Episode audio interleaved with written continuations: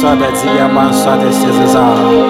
Savre sala haus kibrande zakati ya balakos kabatis. La gados ya lanzes.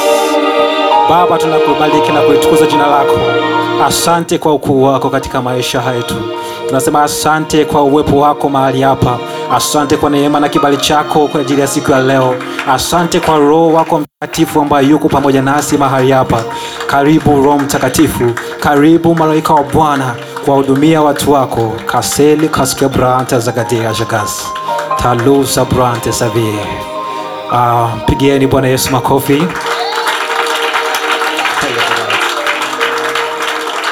Haleluya. Uh, viewers uh, mlioko online tunakaribisha sana katika hema ya Bwana.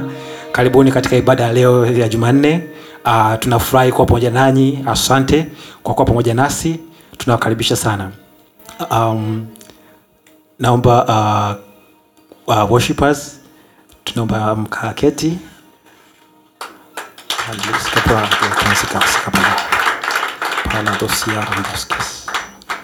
Um, kwa kuanza napenda kumshukuru Mungu kwa ajili ya ibada ya siku ya leo. Uh, mama, naheshimu mafuta yaliyoko juu yako na neema ya Mungu inafanya kazi katika mahali hapa. Um, asanteni, naomba tupate kuketi, tupate kusikiza neno. Amen. Um, siku ya leo nilikuwa nimeandaa somo na ni fupi tu, lina kichwa cha habari kinasema kufundishwa na Bwana. Okay. Um, unavyo- tunavyokuwa tunaishi katika maisha yetu kila siku uh, Mungu ndiye anayekuwa anatuongoza. Na na vitu vingi ambavyo anatufundisha sisi kama watoto wake, sababu um, neno linasema kwamba uh, ilikuwa inaongelea kuhusiana na kukubali kurekebishwa na Mungu pale tunapokuwa tunakosea, kwamba uh, wazazi wetu wa kimwili pale ambapo tunakosea walikuwa wanatu wanatu correct, wanaturekebisha pale ambapo tumekosea. So kuna namna ambavyo Mungu pia anapokuwa anadili na sisi kama watoto wake kama ishara ya upendo, hivyo ndivyo pia anadili pamoja anadili na, na sisi. Okay. Uh, sasa katika kuna nini kufundishwa na Bwana, kitu ambacho nitaka kuongelea, nilikuwa na tafakari uh, maisha yangu personally um, nilifanya kazi corporate um, na katika hicho kipindi baada ya kutoka corporate nilifanya kama kwa miaka mitano. And kuna baadhi ya vitu ambavyo nilikuwa nimejifunza huko ambavyo nilivyokuja sasa hivi unakuta kuna baadhi ya mahali ambapo unakuja unavitumia.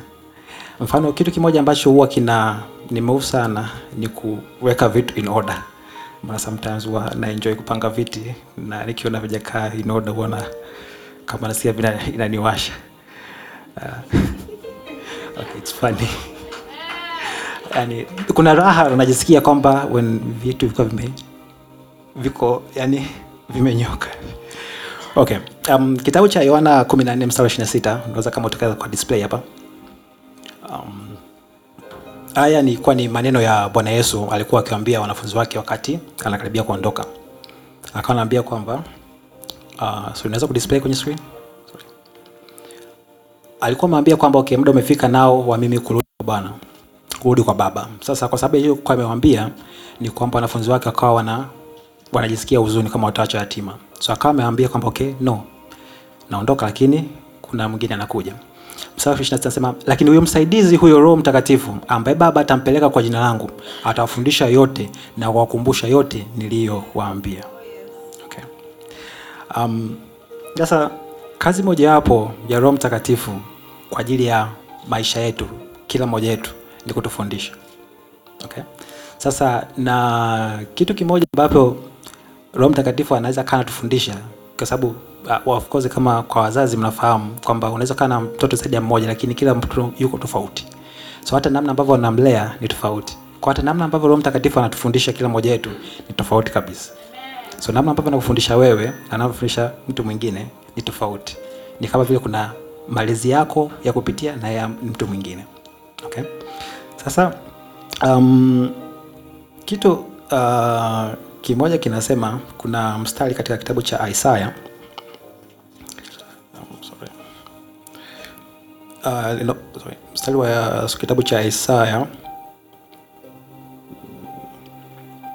nagesha Isaya thelathini mstari wa kumi na I'm uh, unaweza ukaionyesha hapo?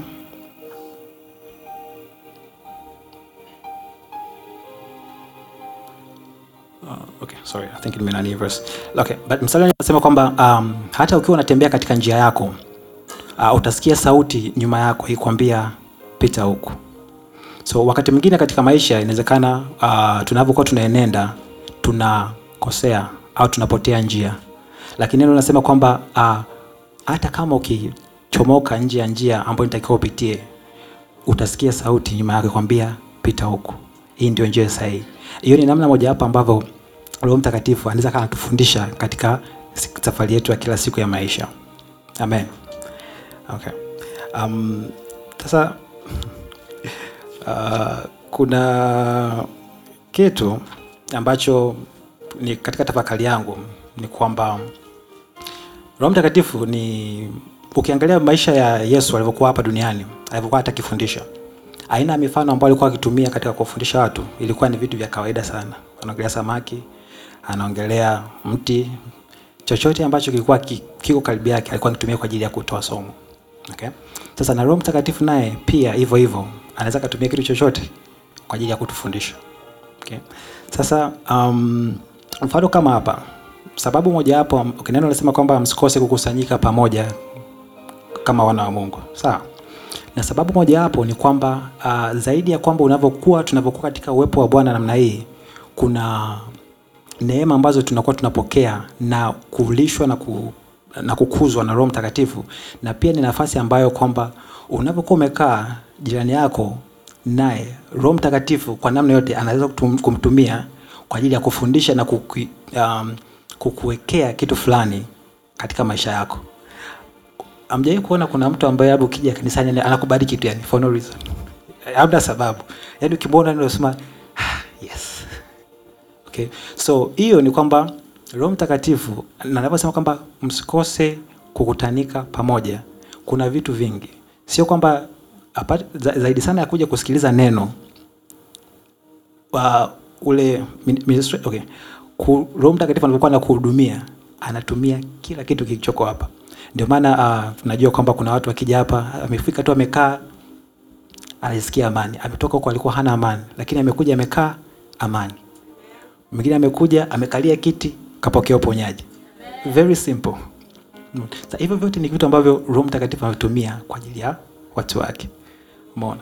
So sometimes unaweza kuwa unapita barabarani ukaona bango. Then kupitia hilo bango kwenye ujumbe ulioko pale, kuna kitu ambacho ulikuwa unahitaji Mungu aongee na wewe. Ulikuwa kitu okay, mara nyingi sometimes ulikuwa unawaza kwa sababu neno nasema kwamba um, Mungu anajibu uh, zaidi yale ambayo tunawaza pia. So unapokuwa unawaza kwa kuna kitu ambacho kinakusumbua akilini mwako unakiwaza, unaweza ukapita sehemu tu kwamba ukikuta bango limeandika ujumbe lakini afu Mtakatifu kwamba "Eh, hiyo ndio jibu lako. So ni vitu ambavyo ni very simple na very interesting ambavyo namna gani ambavyo Mtakatifu anaweza kutufundisha na kutufia majibu. Okay? Um, kuna namna nyingine pia ambavyo napata kufundishwa kupitia watumishi wa Mungu na kupitia watumishi wa Mungu. So tunapokuja katika ibada tunasimama tunaketi katika viti na kumsikiliza mtumishi ambaye Mungu amemweka kwa ajili ya siku hiyo kusikiliza neno. Tunapata maelekezo kwa ajili ya maisha yetu, kwa vitu ambavyo tunapitia. Hiyo pia ni Roho Mtakatifu anayefundisha, kwa sababu um, okay, neno nasema kwamba um, katika kitabu cha Isaya I think 60 kwamba Roho wa Bwana yu juu yangu na amenipaka mafuta kwa ajili ya kuwahubiria watu habari njema. So Roho Mtakatifu anavyokuwa amesimama mahali hapa, yupo kwa ajili ya kuongea na watu mtu baada mmoja. Kitu kimoja ambacho huwa na okay, mimi ni mtu ambaye napenda kuobserve. So sometimes naonekana ni mkimya ila napenda kuobserve.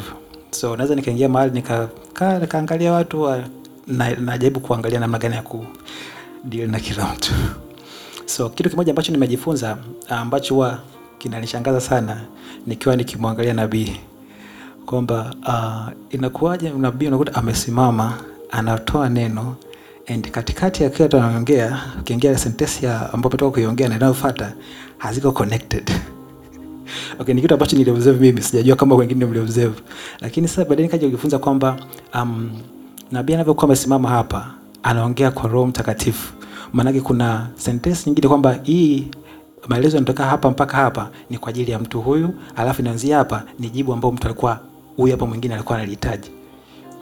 Mimi huwa kinanishangaza najifunza kwamba um, tunavyokuwa tunajiachia kwa Roho Mtakatifu kuna vitu vingi anaweza kutusaidia. Amen. Okay. Um, kitu kingine um, namna ambavyo tunaweza tukawa tunafundishwa um, ni kupitia uh, maumivu. Um, siku za nyuma hapa kidogo uh, nabii alikuwa anatupindisha katika somo lilikuwa linahusiana na pain. Um, kuna huyu ndege anaitwa eh, Igo ni tai, is it? Okay. Um, tai wanasema kwamba yeye ana kawaida kiota chake anakiweka juu sana kwenye miamba na nini, na namna anavyokitengeneza anakuwa anatumia miba kwa nje, then anaweka majani kwa vitu ambavyo ni soft, ili waweze kutaga mayai then yatatoka nani, tai wadogo watoto. Okay. Nao so kitu kinachofanyikaga ni kwamba wanavyo mayai yanavyokuwa ametoka kwa watoto anakuwa anawalisha anawalisha as time goes on, na kadi ya muda unavyoendelea inafikia point ambapo wameshakuwa nao, ni muda sasa wa kutoka kwenye kiota na kuanza kunyoosha mabawa ili waweze kufulfill destiny zao, kupaa na kuruka. So kuna wale ambao wanawapush wanatoka kwenye kiota wanapaa, then kuna wale ambao viko comfortable sana kwenye kiota, anachofanya ni kwamba ile miba ambayo itumia katika kutengeneza sehemu ambayo ni kwa ajili ya ulinzi wao, anakuwa anaipush kwa ndani. So anaanza kutengeneza mazingira ambayo yanawafanya wasiwe comfortable. So anakuwa anasukuma ile miba ianze kuvingia mpaka ndani, Sema ambayo iko comfortable inakuwa ina inakuchoma choma.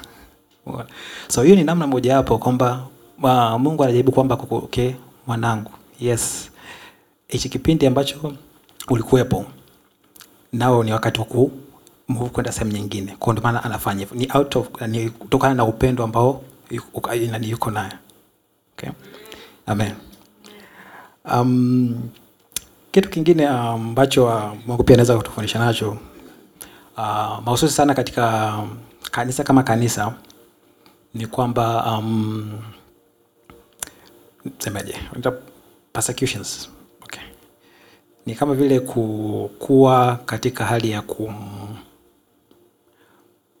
eh. Um, okay. For example, okay, kwa mfano um, katika kitabu cha nani um, Matendo uh, mnajua kwamba kuna kipindi uh, kanisa lilikuwa lina uh, liko under attack okay, lilikuwa kwenye ma, mashambulizi na mateso. Kwa maana yake kwamba okay, watu wa dunia walikuwa wana wana wafata nani wa Kristo kwamba kwa nini mnafanya hivi? Kwa attack ili kajibu kuzuia neno la Mungu lisisambae. So hiyo ndo persecution. Okay. So kitu kingine okay, so hicho kinachotokea ni kwamba ni kwa ajili ya um, kupush kupush kanisa lianze kusambaa, kwa sababu walikuwa wakikaa pamoja, wamekaa walikuwa wamekaa Yerusalemu pamoja kwa walikuwa wana enjoy ile uh, uwepo wa Mungu na kufanya miujiza katika eneo moja, lakini maelezo ambayo alikuwa nayo ni kwamba inatakiwa waende sehemu nyingine pia. Kwa hiyo ndio maana Mungu akaruhusu kwamba okay, nao haya ingia hapa mateso, aanze kuwatesa then wakasambaa.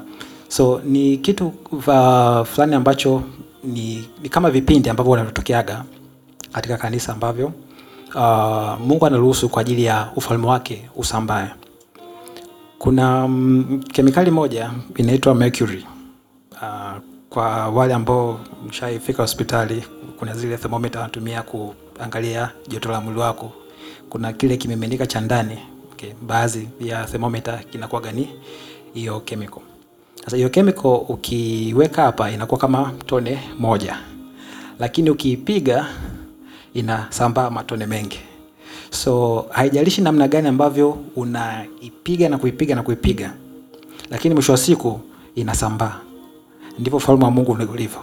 So wakati mwingine um, kwa sababu okay, sisi wote uh, zaidi sana ya kama mmoja mmoja wetu sawa, sisi neno linasema kwamba sisi ni mwili wa Kristo. Kwa kila mmoja wetu hapa tuna sehemu ambayo tunatengeneza katika huo mwili wa Kristo.